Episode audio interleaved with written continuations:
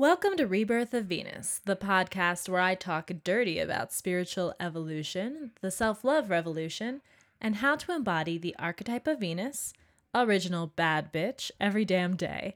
My name is Caitlin Matanley, and I want to thank you so deeply for being here. Hello, everybody. I hope you're having a beautiful day, a beautiful week, day, hour, lifetime. thank you, as always, for joining me on what is episode 10. I can't believe I am in the double digits with these episodes already. It feels like I just started this project. And it's really kind of fun because when I starting this podcast was something I was kind of building up to over the course of a year. Um, I started writing about these topics online on Instagram almost daily and was getting a lot of positive feedback um, and also interesting discussion. And I got the idea to launch something. Initially, I thought I would be doing a YouTube channel, um, and then I realized I would I wanted to do a podcast, you know, so I don't have to like dress up. Even though, let's be real, I usually dress up for you all just because I think it makes the energy better than if I was podcasting in my pajamas.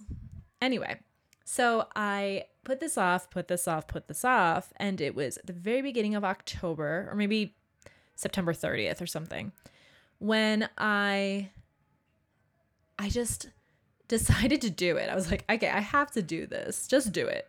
And so I looked at the calendar and I thought, you know, I'm to do I know I want to do episodes every Friday. This Friday seems like a good launch date. And I announced it and then I was committed and it just happened really quickly once I decided to do it. And most importantly, once I decided to set aside my fears of, you know, it not being perfect or that I wasn't, you know, qualified or any of that bullshit we tell ourselves. And I just freaking did it.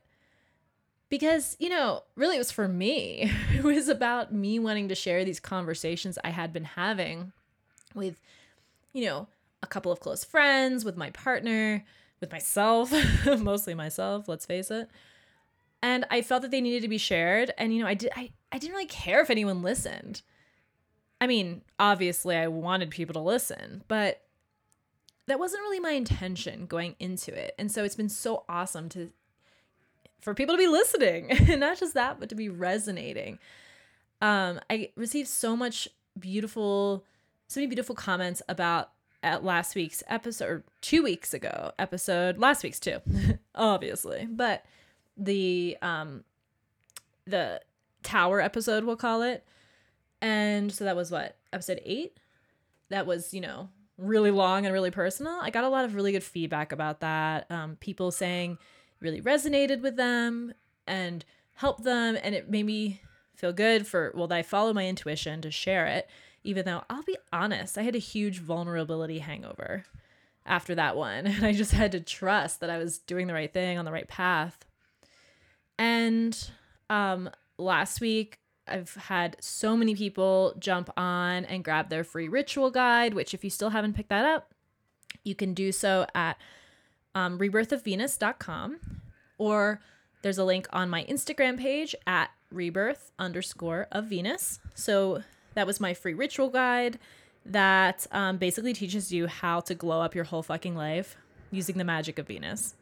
so, my point here is it's been really cool to see, you know, to create things and have them resonate with somebody besides myself. So, thank you, thank you, thank you. It feels like a milestone, albeit the first of many, because I will, of course, be continuing these weekly episodes um, every single week in even through the holiday season um, into 2019 and beyond. So keep listening. Thank you so much for being here and for forming this little community with me. It really means a lot. So thank you.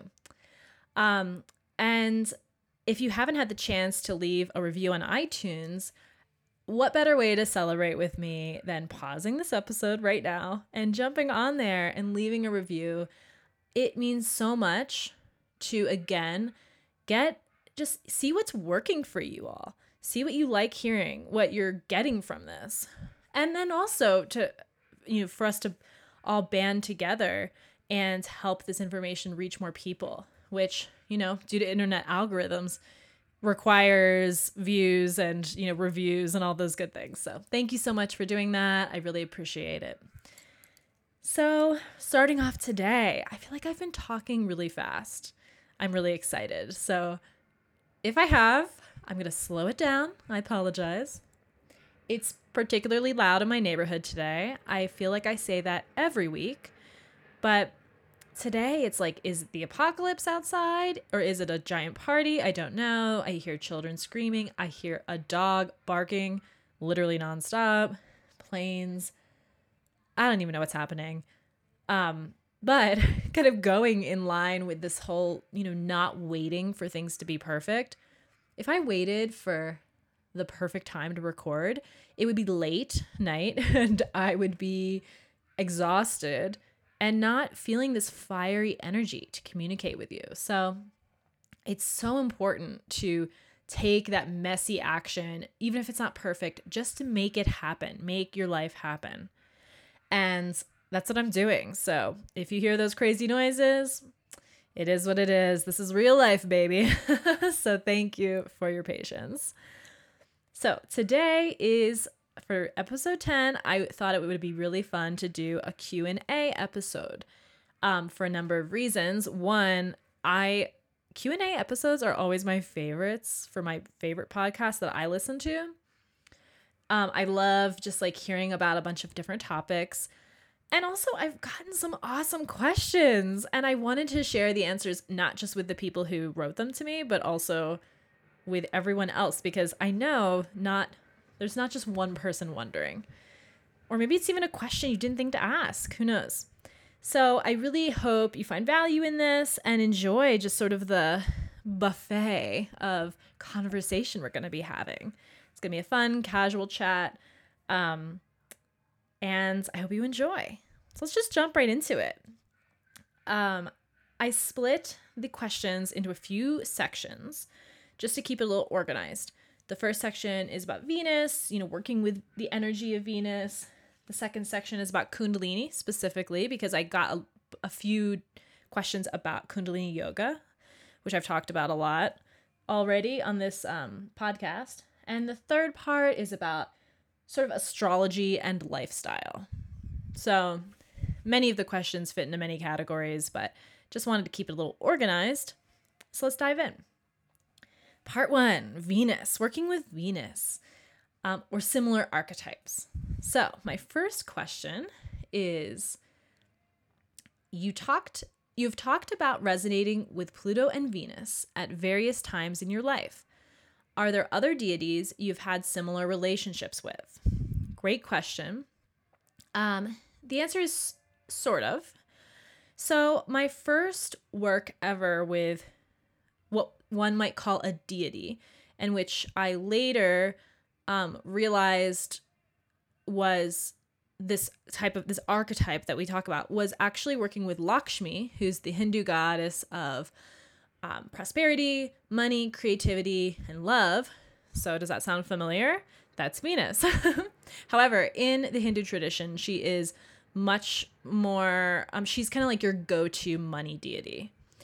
And in the West, um, with Venus, for example, or Aphrodite, the focus is a lot more on love, even though they actually have the same, you know, they rule the same things. So, I actually was when I first started doing mantra meditation, and the meditation I was doing was a Lakshmi meditation. And I mean, you can find these all over. and um, you know, pretty much in mantra meditation, there's a lot of discussion of deities, which might feel a little strange, especially if you come from a different tradition than, you know, Hinduism. But the reality is, um, in in this type of meditation, which is in an international type of meditation, there it really is like if once I the, more I learned, the more I realized that Lakshmi was an archetype. Yes, I mean, there is a lot of folklore, you know, there's just like any deity, a lot of, you know, there are certainly people who believe in the deity. But there's, you know, the definition of what a deity is is widely expanded. And um widely expanded into this um, this greater sense of of an archetype that's a facet of sort of the collective unconscious. And in my academic studies of Hinduism, um, I I took quite a few religious studies classes in college, and I've also you know studied it since in my spiritual studies.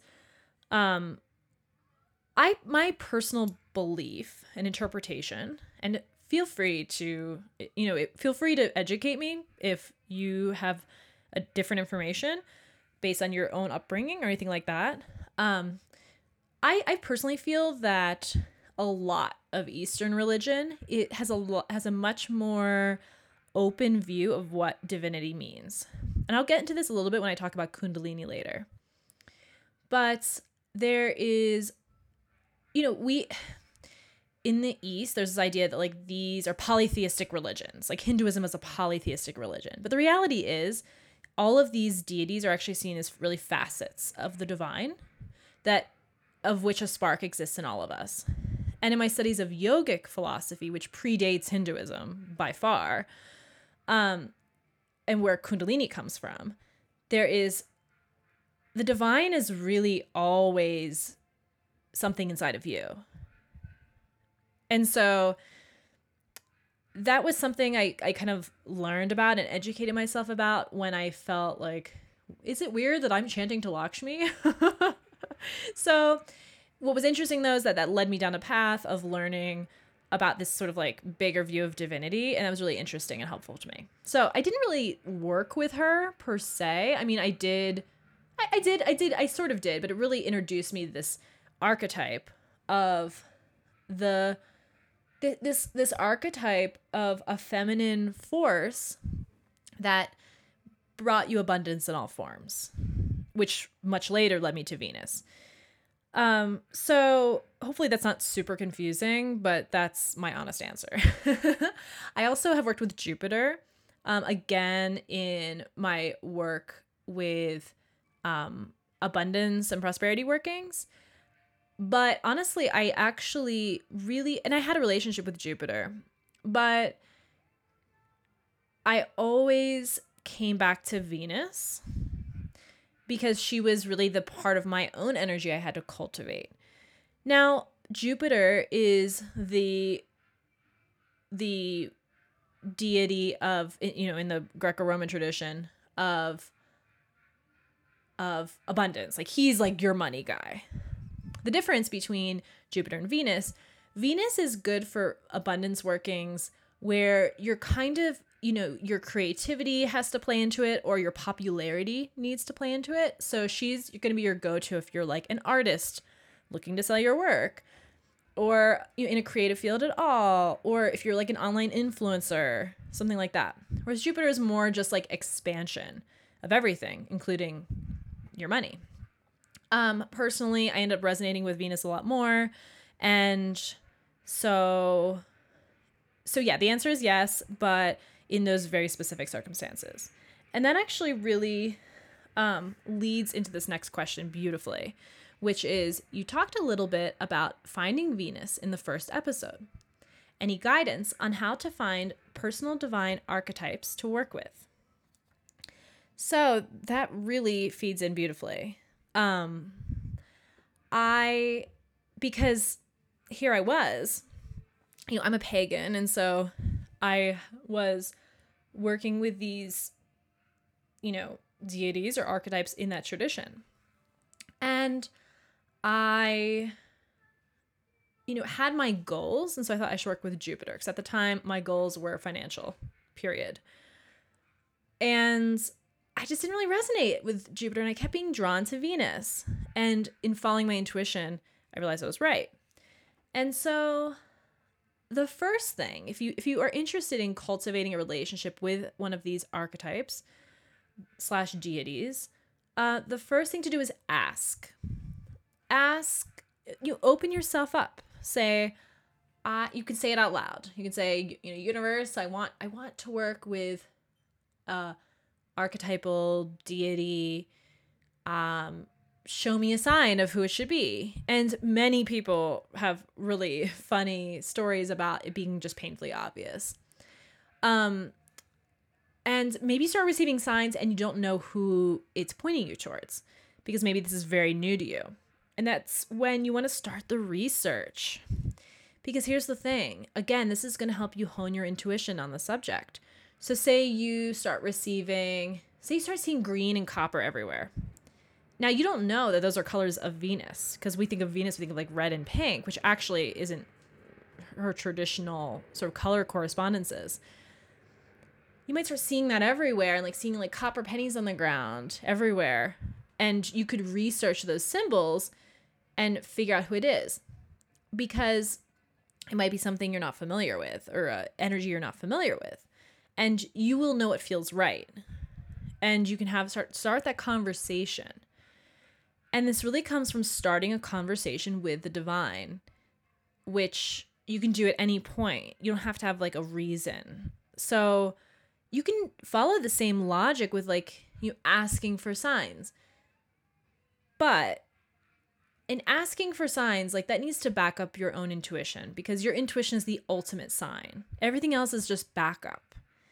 A lot of people are like, I need a sign. Like, what do I do? And it's like, well, actually, you need to ask yourself what to do because in a sense signs kind of show that you don't like trust your own guidance that's not to say you shouldn't pay attention to them but for me i view signs as like a sign as a signal uh, that i'm on the right path um not of like should i do this or not so yeah so ask research see what resonates um, also look to your own heritage and traditions for it to resonate more. Um, like I talked about previously, I mean, I, I personally, because this is a matter of spirituality, um, the problem is that it's really difficult sometimes to differentiate between where spirituality and culture begins and ends. And so when you're drawing from other traditions, I'm not going to say like never do that because the reality is a lot of people who are masters of their own traditions are deliberately spreading this to outsiders. So, I mean, who are we to be like, oh, I can't take like this gift you're giving me? The difference is, of course, you can do so respectfully and by educating yourself and in a way that's like totally half assed and appropriative.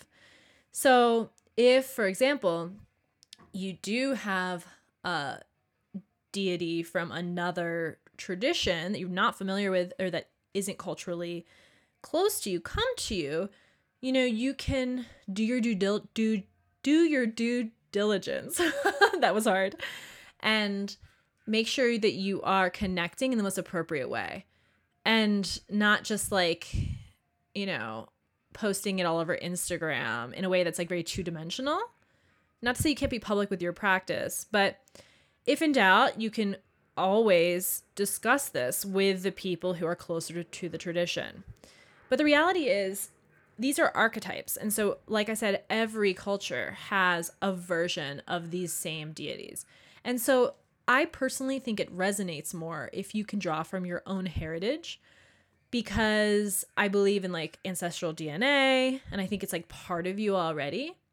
That being said, there are also things of like past lives, in my opinion. And so this isn't to rule out seeking outside of you, but just be aware that if you are doing so, to do so cautiously and to be appropriate with your your use so that it's really a true relationship, not a not a use, not a misuse, you know? Don't just like stick a statue of, you know, Ganesh in your living room without having like any idea what that means. You know, it's not a decoration. It means something. So hopefully that's helpful. I could obviously go in much deeper into that whole topic of like appropriation. That's clearly a future episode. But um, I'm not going to go into that now because we have a lot of questions. Hopefully that helps. Okay. Um, next question. I feel bad doing things that are only for pleasure. Like I'm not being productive. Help. Okay, I love this. I can relate to this so hard because that's been a big learning point for me as a earth sign, I'm a Capricorn, I'm, you know, I'm like really attached to the earth and grounded. And I definitely have a hedonistic streak because I have a stellium in Sagittarius in my chart. Um, I have a big hedonistic streak for sure. And also, earth signs are like hella hedonistic, just in funny ways. Just like we have to like work our asses off for 30 days before like having a two week bender, you know? so, um, so I get this. Like, I get, get, get, get, get this. I really do. So, um, my suggestions. Well, first of all, you need to like reframe your perspective for real, real. Let me tell you what I mean. So, basically, maybe productivity. First of all, if you're this type of person, maybe productivity is your pleasure. So it's actually possible to be, you know, always focused on productivity from a point of pleasure and alignment. Okay, so look at, you know, okay, there are a lot of, you know, sort of business personalities on the internet. And up until recently, the dominant kind of personality coming through was this like hustler mentality, like hustle, hustle, hustle. And like the person who comes to mind most is Gary Vaynerchuk, who is just like he's written a bunch of books. He's really widely regarded as like a really, really intelligent voice on marketing, on connection with your audience. And he is like one of those guys who's just like, go, go, go, hustle, hustle harder, hustle harder. But here's the thing it's totally in alignment with him. Like, he's not the type of person who is going to, like, you know, do a bunch of other things to get into alignment. Working gets him into alignment. You can tell. You can tell he's living his truth. And actually, this example has been used many times by many people for this same idea. So, you know, full disclosure. But there are different ways to get into alignment. And I've talked a bit in the past about like getting into alignment before you taking you take action. Um and the same goes with pleasure. You know, There are a lot of definitions of what constitutes pleasure. So for me, for example, I am a total total total personal development junkie. I mean, I've spent I don't even know how much time and money on books, courses, like everything. And really my whole adult life and especially in the past like 5 or 6 years. And I'm always reading a book, usually multiple books. I'm always listening to a podcast. I'm always doing something to further my development. And I realized just recently in the past couple months that this is actually a hobby for me. Is when I got clear on this idea that actually there's of course I want to improve, but there's nothing like fundamentally wrong with me. You know, I am I want to improve and get better, but I'm not doing that because I hate who I am now. I realize that personal development is my biggest hobby. It's super fun for me. And that you taking some of these courses, for example, you know, it doesn't have to be like completely groundbreaking information for me. It's fun for me to be exposed to that, to be in that vibe. And, you know, so that's my idea of a good time. My idea of a good time is not like playing video games for four hours. But here's the thing it actually is not inherently better than playing video games for four hours because the point of both is to bring pleasure. Assuming you're doing both out of true alignment, that's your true desire because from pleasure, things are magnetized to you. So, so, and that's also been a, a point where I used to judge people who would, you know, like do what I do that, you know, start and play video games for hours or anything I didn't see as productive. But I realized it's actually just because I don't understand. You know, that just was like not fun to me. not to say I never like chill out and watch a movie. Obviously I do, but I mean, it's not really something I do that often at all. And so it's not that it's better, it's just this is my hobby. I'm a nerd, you know? Okay, so that's one piece. Maybe reframe your definition of pleasure. Now, if being quote unquote productive is not aligning for you, if it if you are coming from a place of guilt, then look at your feelings of deservedness. So, do you feel like you deserve to just have fun, to just engage in something for pleasure? and this was interesting to me recently because I was questioning whether to enroll in a um in a tarot course that my friend Veronica Varlow is has it's amazing. You have to go sign up if you're interested in tarot at all. It's called Love Witch Tarot School. I'll put a link in. But I had a bunch of other things I wanted to invest in that were like for my personal development that were all going to be equally fun. But I realized this tarot class would just be for me, like literally just for fun. I mean, I do read for people and I'm always looking for new knowledge on that, but it was really just for fun without this idea that like it's making me a better person. And it took me a while to invest in it, even though it's it's super super affordable, because I was like, oh, I should do these other things first, and I realized I actually was prioritizing my sense of like productive pleasure over just pleasure pleasure, and that came to like a deservedness thing. So once I realized that, obviously I dropped my bullshit. I signed up, loving it. Um, but that's something to keep in mind too. You might not feel like you deserve it. Um, and then finally, well, okay, really quickly, back to deservedness. I when I get when I get stuck about this, I look at my cats. Okay, and any any pets, but I have cats. You know, they lounge in the sun, they get fed, they come over for you to pet them. Like they don't think about whether or not they deserve the attention. Or deserve the food you're giving them because they don't have a job. How cute would that be? Like little cats with jobs. okay, now I'm getting weird. They just, they know they deserve because they're alive. And I mean, we are no different. You deserve pleasure because you are alive. You're on this earthly plane. If you believe in in alternate realities, parallel realities, past lives, I believe in all those things then like we're on this plane for a reason to enjoy the fuck out of some, you know, physical pleasures. so get on it, people, you know?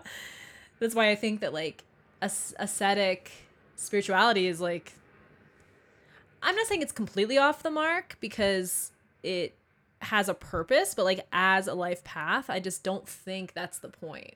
But yeah. So you deserve it because you're alive. And last, feeling good actually allows you to be more productive. When you are in alignment and you then go into something you quote unquote have to do, I guarantee you get it done faster. I guarantee you get more done in less time. And this is because time is not linear, it's not logical. And so if you start trusting that process, like my intuition is saying, don't start this thing right now. Instead of guilting yourself and then like sitting for five hours not getting anything done, we've all been there. Listen. Listen for when the right correct time is to start and then start then and you're to find i guarantee it that you are so so so productive. This blows my mind every time it never gets old. So really like just be aware that you're actually doing you're not doing yourself any favors by having guilt around pleasure um and it takes a lot of courage and ignoring the naysayers because a lot of people get up in arms and they're like, you can't just do whatever you want to do all the time. And it's like, yeah, you can't, but actually, we have so much more control than we think. We make a lot of egoic excuses. Oh, I just have to do this. It's like, no, you really don't. Like half of those things you think you have to do, you are placing that pressure on yourself. So I also encourage you to question that. Okay, so next section. Um, gotta monitor my time because you know I could go on forever. Okay, we're pretty good. Next section, I got quite a few questions about Kundalini. I'm by no means an expert. I'm relatively new to the practice, but it's completely changed my life. Um, and so I'm talk about it a lot, and I'm excited that people are interested.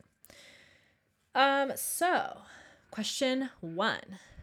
I read on Wikipedia that Kundalini is dangerous. Is this true? Um, so I'll uh, do my real answer first and then my smartass answer. this is a close friend of mine. So we both got a little laugh about my smartass answer. So, um, this is a little tricky of a question to answer because, well, I'll get into my answer. So, it is true that energy is raised. Now, Kundalini Yoga, real quick, if you're not familiar, is a type of yoga and it's considered by many to be sort of the original yoga. So it's extremely, extremely old practice. And in fact, um, many cultures have a practice of raising energy in this way. Um, it originated in India and it's pre, you know, pre Hinduism, pre even like pre Sanskrit. Like many of the words we use in our mantras are like dead languages. Um, it's so it's a type of yoga that is really like a highly spiritual yoga practice. Um, our perception of yoga in the West, we think of the asanas. So we think of like the poses and like being really flexible and bendy. Now, actually, the real meaning of yoga is med- it's meditation. So the poses are actually to stretch your bodies to prepare it for extended seated meditation. So if you're used to like a really hardcore, you know, vinyasa or ashtanga class that's like very physical, and you go to a kundalini class, or you like look on YouTube to see what what kundalini yoga is, it can be a little unnerving at first because a lot of it's seated, although not all of it. Um, there are a lot of repetitive movements that don't look like, you know, downward dog, although definitely plenty of those more familiar yoga poses um, do play into Kundalini yoga, and there's a lot of chanting. And people often wear all white, turbans. Like, there's a lot, it can feel really out there to a lot of people. Basically, the basis of Kundalini yoga is that you're using your body to um, create very, very specific prescriptions, essentially, of sacred geometry that alter your energy grid and your and the and the radiance of your aura. And in doing so, you um, can directly fix physical health issues as well as um, as well as you know sort of more manifest manifestation based issues so there are kriyas which are sets of poses done to be done in a very specific way down to the amount of time you do each each asana, um, what you chant. They're very, very specific and they serve as prescriptions for various things. And it's extremely powerful, extremely powerful. And the basis around all of this is that you have this energy at the bottom of your spine, the Kundalini energy, and it's envisioned as being a coiled snake. And that energy can be brought up through the chakras. And in doing so, clearing it out and literally allowing this is going to sound just so out there but allowing energy you're you're generating energy in a very a way you can definitely feel i mean it is by far i've studied every form of yoga over the course on and off of the past 15 years. And it is by far like you raise energy super quickly and super powerfully. And um that's an extremely extremely basic description of what it is. Um, but it does it has ex- it has extremely noticeable effects on your life i mean honestly i i tell people like if you want to change your life because mine has completely changed since i started practicing and it continues to then go for it but like if you aren't ready to change your life you will be triggered and this is why it's a, tr- a tricky question to answer about if it's dangerous.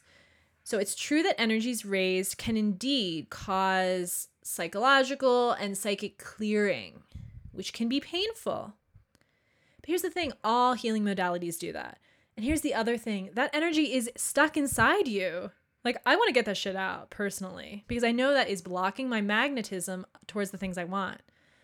It's keeping things from flowing into my life because I, since I've started practicing, I can't even tell you how things have flowed in that were at a standstill before for my entire life, issues of my entire life.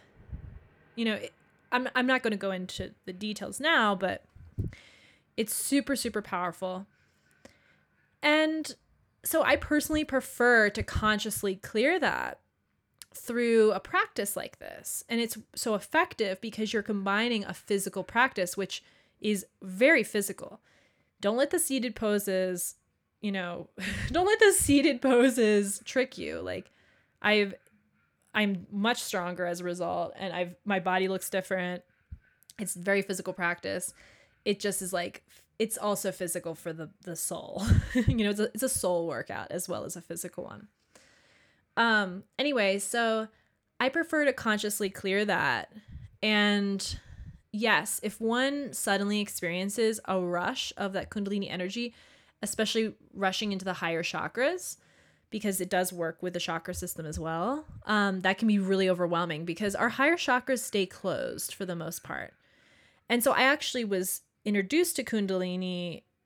I had a spontaneous Kundalini awakening in 2016. I didn't know what that was at the time until I t- spoke with my former sister in law, who was a Kundalini yoga instructor. And she explained, like, oh, you had a Kundalini awakening. And most people who experience that are very overwhelmed. And what it felt like to me was that my crown chakra had opened and I literally felt a tunnel of light and very high voltage energy, voltage, coming from the from source straight through my body and back again. And it was amazing for me, like an orgasmic energy and it really kind of altered the trajectory of my life in some ways I didn't see until much later. But some people who experience that think they're having a heart attack, think they're dying. Um, those are extreme examples. The vast majority of people I know who practice have not experienced that. But the reality is, yes, things can get cleared. Yes, it can feel shitty. You just have to know it's part of the work. Keep going, keep going. And um, yeah, so I wouldn't say it's dangerous, but it it can be overwhelming. So if you start practicing and you experience some like weird symptoms, like you feel really moody, you feel like just terrible, you have physical symptoms. I mean, that's ex- happened to me multiple times. And, you know, I found so much support online. and, um, you know, do your own research. So hopefully that's helpful. Um, my smartass answer was I'm not sure if Wikipedia is the best resource for spiritual information. uh, she left. So there you go. And as always, if you have additional questions, since I know I've just scratched the surface on that the best I possibly can, please message me. Um, and I can direct you, I can help you with any questions I'm able to answer and direct you to some other really great resources that I've found. Um, so that's that. Um, next question, also about Kundalini, is can you recommend a guided Kundalini practice to get started? What does your practice entail each morning? So um, I'm going to answer the first question first, which is yes, I can recommend how to find a practice for you. So, as I mentioned in Kundalini Yoga, there are these kriyas, which there are tens of thousands of kriyas. They're for absolutely everything any physical symptom, for the chakras, for life changes. And there are these set of poses that are followed usually for 40 days initially to break the pattern basically in your energetic grid. And they work. Like they work for physical things and for spiritual, psychological things, they work. And this was how I actually got started because even though I had been exposed in the ways I mentioned, I had not practiced officially ever. And it was, I started, um, it was when I started with one of these Kriyas I had learned about called the Subagh Kriya. And I'll put a link in the um, show notes. And the Subagh Kriya is basically to unleash the wealth of the universe. And Yogi Bhajan, who was the yogi who brought Kundalini yoga to the West from India in the 60s. Um, quick side note really, really interesting story because Kundalini yoga was actually, until the 60s, something that was secretly taught and spread amongst nobility in India. And it was thought that the common people could not handle the responsibility of this path, this path that was not a traditional yogic path in the sense that you were expected to abstain from sex, from like, you know, tasty foods, all kinds of things, but it was actually part of the householder's path, which is it it was the yoga of the everyman, which was ironic because it was then because it was so powerful, it was um, passed along and kept as secret knowledge amongst nobility and amongst the elite. And this man, Yogi Bhajan, he was like, that's fucking bullshit. Everybody deserves this technology um, to improve their lives. And he knew that, like, he couldn't continue in India to like try to push that agenda because it was forbidden. And so he saw what was happening in the United States in the 60s and was like, I think they'd be into this. so it's actually interesting. He kind of like saw an opportunity and and spread it. And this wasn't like a cult. This isn't, you know, like a wild wild country situation. This is a yogic tradition. You know, he's seen as a guru. He's not like yeah, there's no cult around it. Important to mention.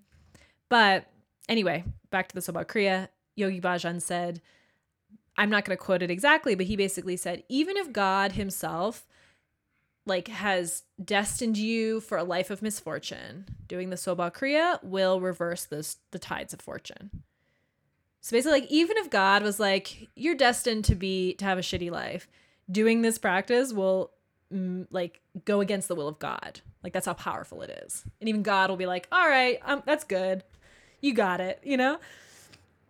Um, so it was really powerful for me. I, um, I'm still, I still practice that Kriya and it was super powerful for me. And it's a 15 minute Kriya. There's a short and a long version. I started with a short one. So I did every day and still do. And it took 15 minutes. That was it. You could do it any time of day. That was how I started. So if this interests you, I encourage you to do some Googling um, you can literally just look up like Kriya for blah blah and see if something comes up. But this is where it's important. See if it really resonates with you. If you're like, this feels like my Kriya to start with. Because you don't always realize what you need, especially when it comes to the Kriyas that work with the chakras. Because it's you might be like, ah, that just seems like an energy thing. But clearing energy out of the chakras has very real effects in your life. And Kundalini is designed to work quickly because it, you know, the idea is like we don't have that much time on this earth to make change. So we don't have time to be like sitting around meditating forever. I mean, a lot of people practice for a long time. You have a long meditation practice, but it's like it works quickly in your life. And there's also this idea that like if you are, for example, abundant, in all in every form you can better serve humanity so there's no like shame around like meditating your way to money which is basically kind of what the Subagh Kriya is even though it works on many levels not just cash money so i encourage you to be open-minded and like you can look you can get instructions for these kriyas online and see what resonates with you and just start with one start with a 40 day practice like i said they can be completed in as little as 11 minutes so they can also be very long. So like check the times of each move. Make sure you have time for that shit. And for me, I just saw such incredible, such incredible effects in my life in the first 15 days, honestly. Incredible. I mean, this was about abundance. I received a promotion despite the fact that I wasn't eligible for it. I received a pay raise. I received I had a loan forgiven. I had people random people give me gifts. Like it was completely insane. And that was just the start. And so over time I went deeper into my practice and um it built it built organically. The more effects I saw, the more research I did about how I could go deeper into the practice. I practice at home. I at this point in time I don't practice in a class or anything like that. Um it's encouraged to only because of the community factor, but you it's definitely a yoga you can teach yourself. This isn't like like I says, this is the this is the householder's yoga. So now that has evolved to, to me doing things I literally thought I would never do, including even said I would never do when I started Kundalini. I said, I'll never be one of those Kundalini yogis who wakes up at the ambrosial hour, which is from 4 to 6 a.m., to practice sadhana, which is like your practice, your extended practice, and like wears all white.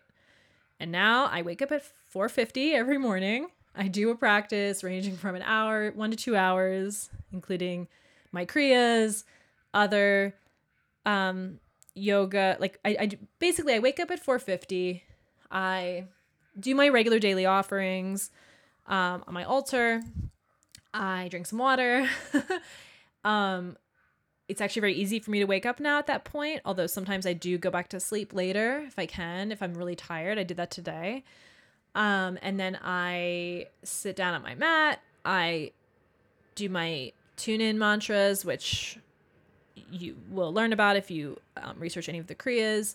I do some warm ups, um, just some like a yoga flow, pretty much, whatever my body needs.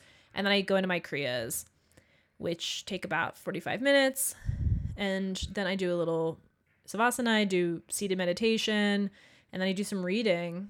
Um, introspective reading. I, I journal any downloads that come through, ideas, a lot of my ideas for podcasts, for Instagram posts, things I write come through that way. And I hope and I and I wear all white when I do it, which is kind of crazy as a former goth who is also a slob, kind of, or a, you know, clumsy, I guess you could say. And I have like as much white clothing in my closet now as black, which blows my mind. So people wear white sometimes because it's thought to expand the aura. There are a lot of like little practices like that. You don't need to do any of them. You can just start where you are, whatever time you can do it. Start small, expand if you want. There's no you're under no obligation to. There are no rules. They're just these other practices that are thought to deepen your practice. The whole reasoning behind the ambrosial hour thing, the 4 to 6 a.m., um, which is the two hours before sunrise, depending on where you live, is that at that time the sun is at an infrared um, light frequency, which apparently, okay, and like don't quote me on this. I'm not a freaking scientist, um, but it syncs up with your brain waves in meditation, and so it's it, you can more easily fall into a meditative state. Also, the world is a lot quieter then. I like to get it all done before my boyfriend wakes up. Um, and it's like an amazing time for myself and I've benefited so much from that. So um really just start where you can. Like you don't have to start crazy like that. In fact, I encourage you not to. Just start where you are. Find a kriya that you resonates with you. Do it for 40 days. You can go, you can then do 90, 120. I'm doing 120 with Subagh Kriya. And you can continue if you want, but just start there if it's something that interests you. Um, so that is that. Okay, moving on to our last section, which I'm going to speed it up a little bit because we're at 47 minutes. I'm trying to be mindful of the length of some of these episodes. Um, but you know me, I like to talk. Gemini Ascendant, love to give information. So hopefully this is beneficial to you, valuable to you. So, last section astrology and lifestyle. Let's dive into it. So, first, little astrology question. Um, so sorry, I'm like trying to be cool here, but I'm actually like literally looking for my notes because I did make notes because I um have a lot of questions and I was like I need to at least have a general idea of what someone asked. Okay, so um I'm a Sagittarius and full of fire, which I hadn't ever thought about until you mentioned it in a previous episode. I would love to know how to use this energy more effectively. Awesome, awesome question. So, I would have to run a full birth chart to tell you that, which is something I offer. Um, if anyone is interested in that, um, it's I do sort of like getting to know yourself style birth charts to like give you better insight on who you are. Um, if that interests you, feel free to message me send me an email through my website or um, a message on Instagram. We can talk about the details of that. Um, but for starters, if your sun is in Sagittarius, so Sagittarius is a fire sign, as we mentioned, your sun deals with the face you project to the world. So sometimes misused energy comes from rejecting that physical projection um, of your sun's element. So think about it this way you say you're fiery, but I want to know if you show that side of yourself to the world or if that's something that like is in you keep in private. Um if not, you're banishing this part of yourself, which is a huge part of your personality. It's your sun, it's what wants to shine. You're banishing this to the shadow. And I say this from experience. You know, I'm a Capricorn and I really never identified with my sun sign, despite the fact that I have quite a few planets in Capricorn. Um, and so I really rejected a huge part of my personality, which took years for me to really unveil. And I really stifled my potential because of that. So, yeah, so ask yourself, you know, how can you be more fiery in what you project? So, you know, even just like your appearance, your image. You can be fiery. It doesn't mean you're going to be like running around yelling at people. That's not productive, obviously. But think about how you can, you know, harness this in aesthetic ways and that will eh, let you that will let your unconscious and your subconscious know it's safe to coax that out a little more. And sometimes that can actually help you be more effective in your use of this energy. And also I want you to think about your solar plexus, which is um your which is your one of your chakras, your one third chakra. I'd like count up. And it's in your solar plexus, which is the area like a few inches above your belly button. And that chakra it, it is ruled by fire and it controls self-esteem, follow through, willpower, etc. And these are like the up the upsides of, of that fire energy. So if any of those are compromised in you, which I'm sure they are, because if you feel like you're not handling your fire energy effectively, it's a dead ring, a dead giveaway for me that one of those areas is stifled, if not more. You need to work on strengthening that area. And you can like do your own research, you know, solar plexus opening meditation. But I have one in particular I, I suggest. It is I'll link it in the in the show notes. It is a Kundalini Kriya. Also, it's called the Abdominal Strengthening Kriya. So it's like not very glamorous name. There's like no no you know it's like just in English. and it really is gonna feel more like a workout. it's like a serious core workout. But in Kundalini, you actually all of your energy comes from the solar plexus. It comes from the navel, and um, the kundalini does live at the base of the spine, but sort of your divine spark is in the in this area in the navel. And if you're feeling like you're lacking in one of those areas that I mentioned, follow through, willpower, passion, fire, um, you can benefit from strengthening that part of your body physically. Um, I've had huge, amazing results from that. You can, so you can you can try, give that a try. You can try it for 40 days. You can try it once in a while. Um, but that's something I suggest as well. That will really, really help balance your fire energies and allow you to channel them in a productive way. And also look into Ayurveda. Um, Pitta, the Pitta dosha is the fiery dosha. I don't know what your dosha is um, off the top of my head, just based on your question, but um, you can do some research into that idea. I recommend Sahara Rose is a really fantastic resource on Ayurveda. She's young, contemporary. She has a very updated knowledge of Ayurveda that is sort of takes the ancient knowledge and makes it applicable to the modern world.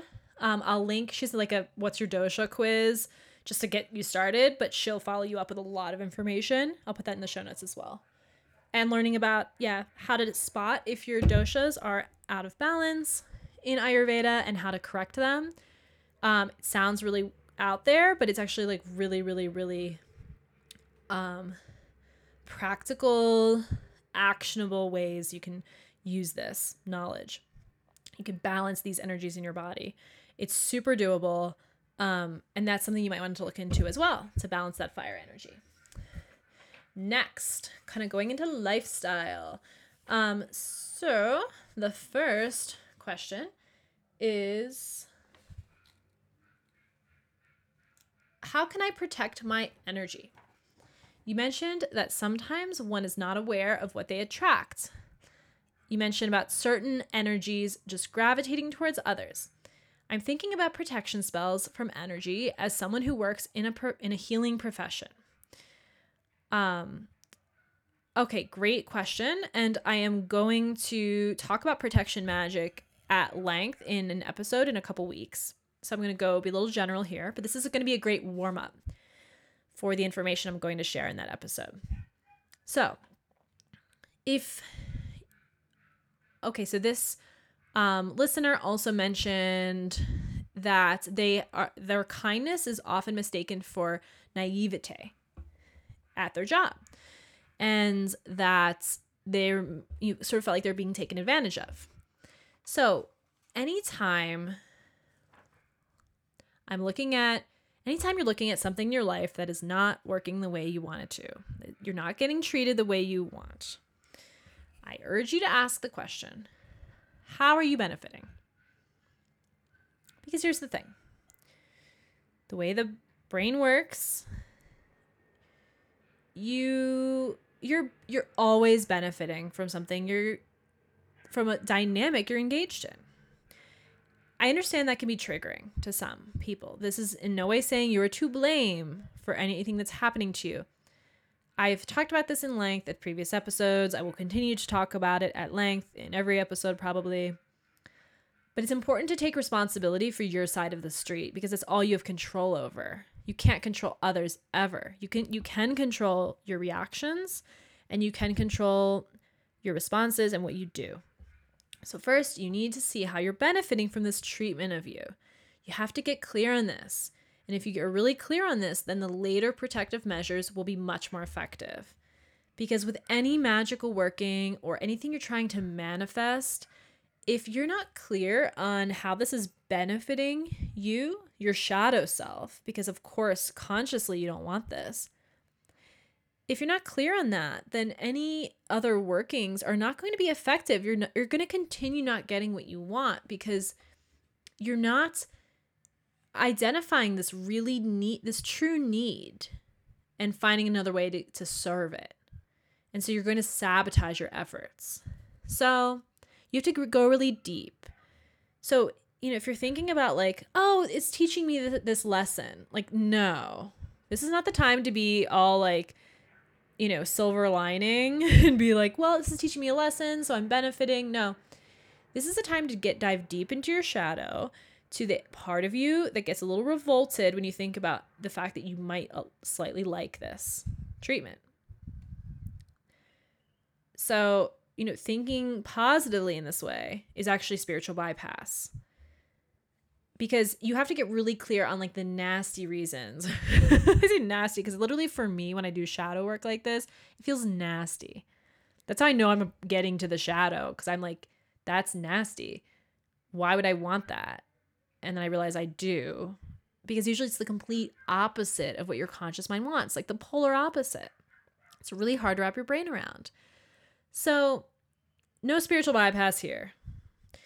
Um, in a situation like yours, I can't tell you what you're getting out of this, but often when it comes to things like being taken for granted or advantage of, things like that, possible benefits would be, you know, it allows you to be a martyr, maybe. Your Boundary issues in general allow you to be a martyr. Like, oh, they just treat me so badly. And here's the thing like I personally know the person who asked this question and you would not I would not see I don't see that in you, which makes me think maybe it is a shadow thing. Again, the shadows usually really wants the opposite thing as your conscious mind. it's really crazy. So maybe it allows you to be a martyr. Maybe it allows you to feel superior or to keep your victim mindset if you have one. I mean, a victim mindset has a lot of benefits um, in and of itself. It allows you to place to stay small. It allows you to not have to be honest about what your what your needs truly are because you're busy serving the needs of others, etc., etc. Maybe it's a way of punishing yourself for some flaw you feel you have. Go to where it feels icky. Get clear on how you're benefiting. Because once you do, you can look at why well first of all what what you appear to need and also how you can maybe get that somewhere else in a more productive way like oh i just need to feel like appreciated and so i'm doing this martyr thing so that I can like because I'm not giving myself the appreciation I deserve. I, does that make sense? Just an example. I don't know. Um, I'm mean, I'm going to go in a future episode uh, in a couple weeks into really at length like how to protect your magic, so to speak. Um, with some really good actionable ways to do that. But for now, get clear on how you're benefiting and then accept that. So that's how you integrate the shadow. You have to stop disapproving of that and say, you know what? Yeah, like this is exactly what I want. And this is what Carolyn Elliott refers to as doing existential kink in her course Influence and her work in general. And basically, it's this idea that you like get to the point where not only you do you approve of that shadow desire, but you actually get off on it. It doesn't have to be sexually getting off on it. it's like more of like a tongue in cheek way of looking at it, but yeah, that's uh that's how you integrate it and it's not in the shadow anymore because you're accepting that piece of yourself. So this might not be the answer you were looking for, but it's really where you have to start. And then any protective measures are going to be so much more effective. Okay, couple quick last questions um, about more lifestyle fun casual things um, and then we are going to close this down. What are you excited about? Oh i love that. Um, uh, i talked about love witch tarot school really loving it. Veronica has an amazing way of teaching magic in general i've learned a lot from her over the years and tarot particularly she called it like sesame street for tarot And she teaches the way her grandmother taught her, which is all about stories. Makes it really, really easy to get greater insight on the cards. And if you're a beginner, I imagine this would be like such an easy way to learn. You instead of like, I have to memorize all these cards. So it really help you read intuitively. I'll put the link below. Super recommended. Um I actually I I recently joined a few mentorship programs that are have been just really great. Really enjoying. Um, and they've been really beautiful support to my work I'm doing here and also my work with my you know, spirituality practice um, that I talked about earlier. Um, uh, there's another great podcast called Elevate the Globe, and they actually have a great episode about Kundalini they both are Kundalini teachers, although the podcast is about a lot of things. Um, I was really pleasantly surprised once I really listened to them because I'll be honest, I had the perception that their show was going to be like very like LA wellness, like spirituality in a way that like uh, I don't know. I, I think I just I had a I had a judgment around it because like that's totally their vibe, like carefree LA, like vegan. Yeah, like I don't know. I'm feeling kind of awkward here because it's I'm like showing how I've judged a stranger, but it's like I just I felt like I wouldn't be able to relate to that. I don't know why. And I really listened to them, and they are actually so intelligent. They have such amazing, amazing insight. Um, lots of great discussions about Kundalini and actually a really, really down to earth, um, tolerant way. Like in they really promote this lifestyle to really like they said elevate the globe but in a way that's like really welcoming and they have a group um like a monthly membership site called 528 academy that i joined and i love um we do new and full moon kundalini classes full length classes which right there is a huge resource. We have a book club which has been really fun um because i'm a voracious reader and it's fun to like get new recommendations and share them with the community chatting about it um, recipes all these things that kind of go each month with the moon cycles. Um and that's really been cool. And i also last month um a mentor of mine kitty kitty cavalier she opened up her membership site it's closed now but she's still somebody you should go follow.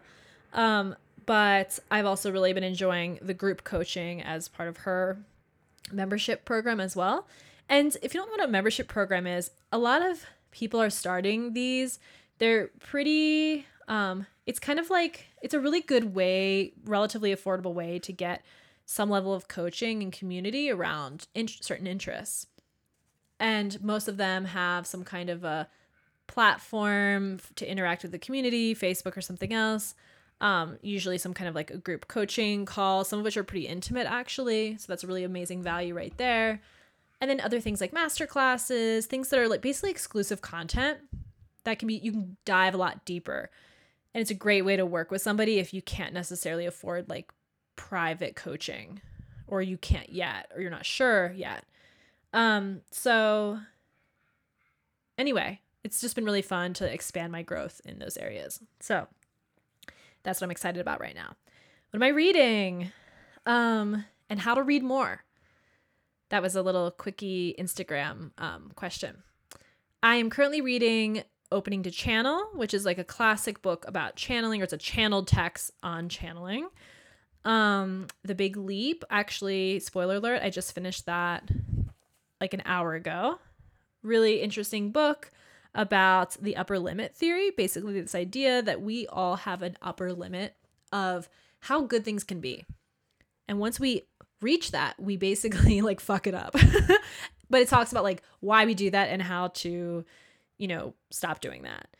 Um, and really, that's really a good, pretty quick read. I will say it's a little redundant at a certain point, but like the first half of the book and then some things later it's still totally worth a read. And then I'm also reading It's Better Than It Looks by Greg Easterbrook. And that was actually one that was my little book club um, edition. I started that today. It's basically about, it's like, basically, I think the cover has like a, a globe and half of it is on fire and the other half looks normal. And it's basically like about how things aren't as bad as they are, as we're being led to believe in the media and it's been pretty interesting so far. Um, I also have a huge pile of books waiting for me when I go to the US um, in a week and a half.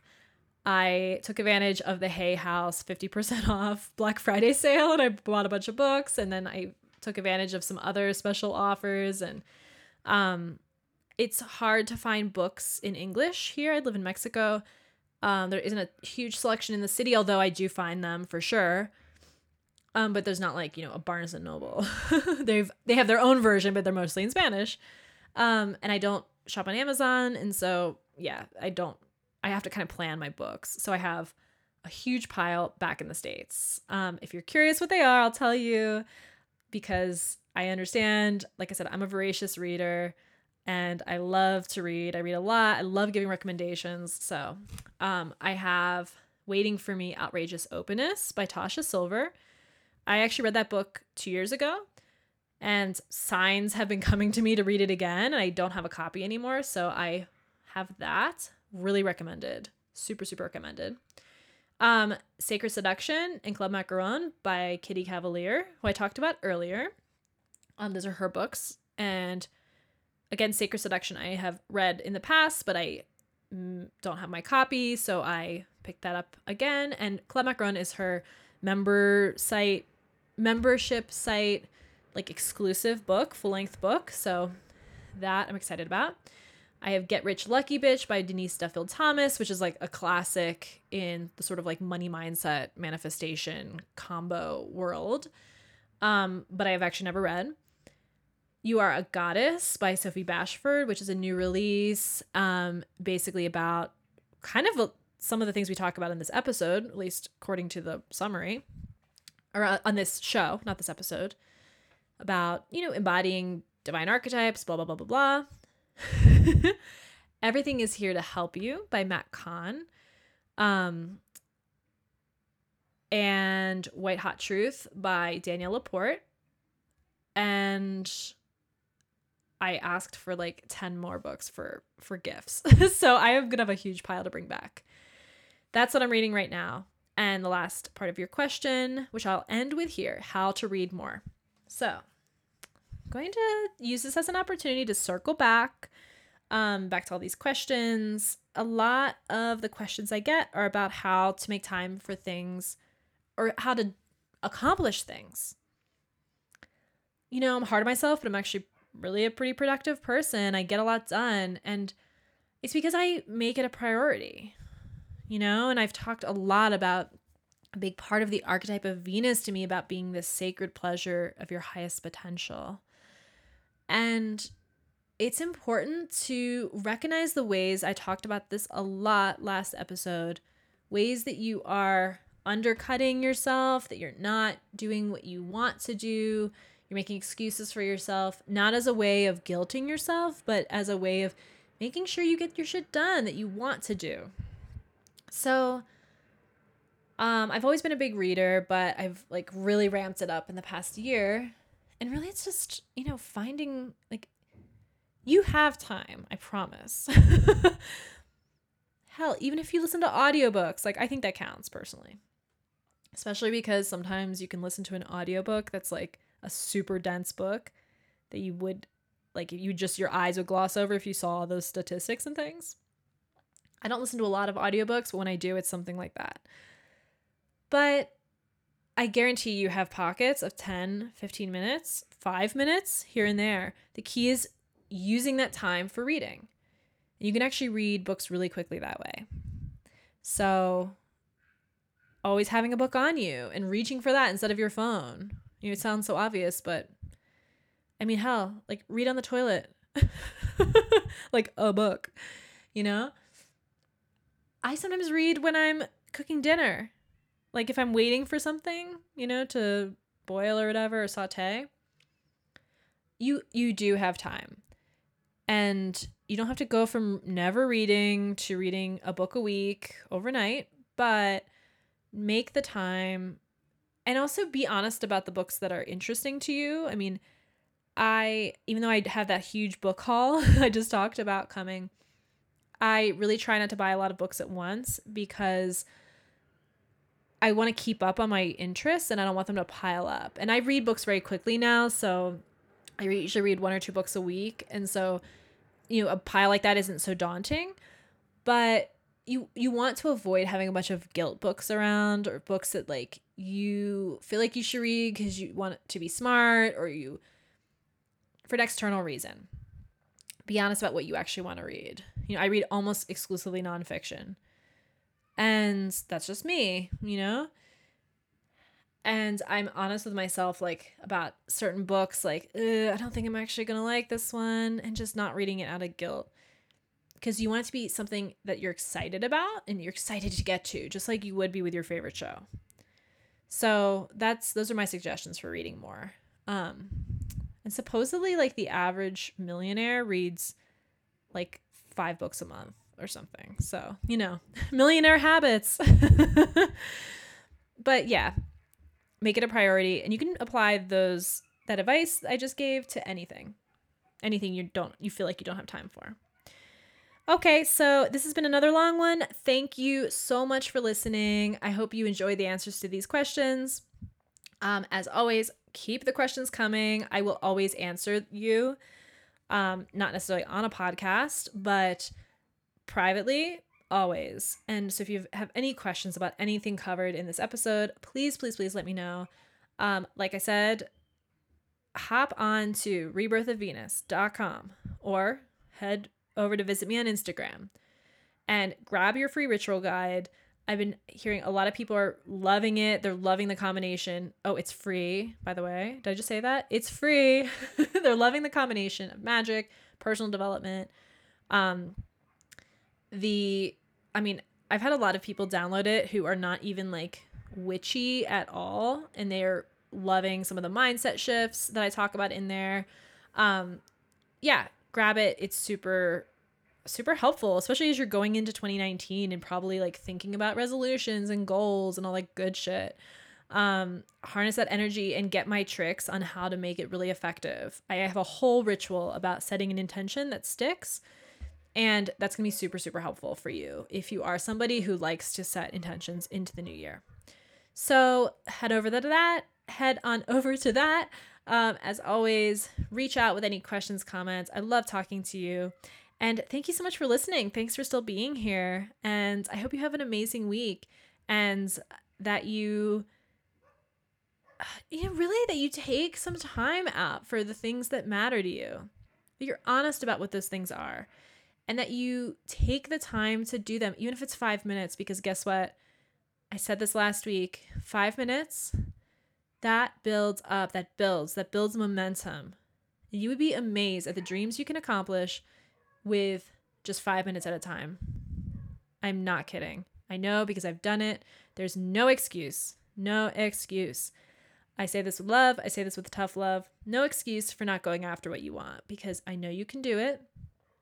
Doesn't have to be perfect. The key is action. The key is starting now. So thank you for listening. Have a great week, and I'll talk to you next Friday. Goodbye.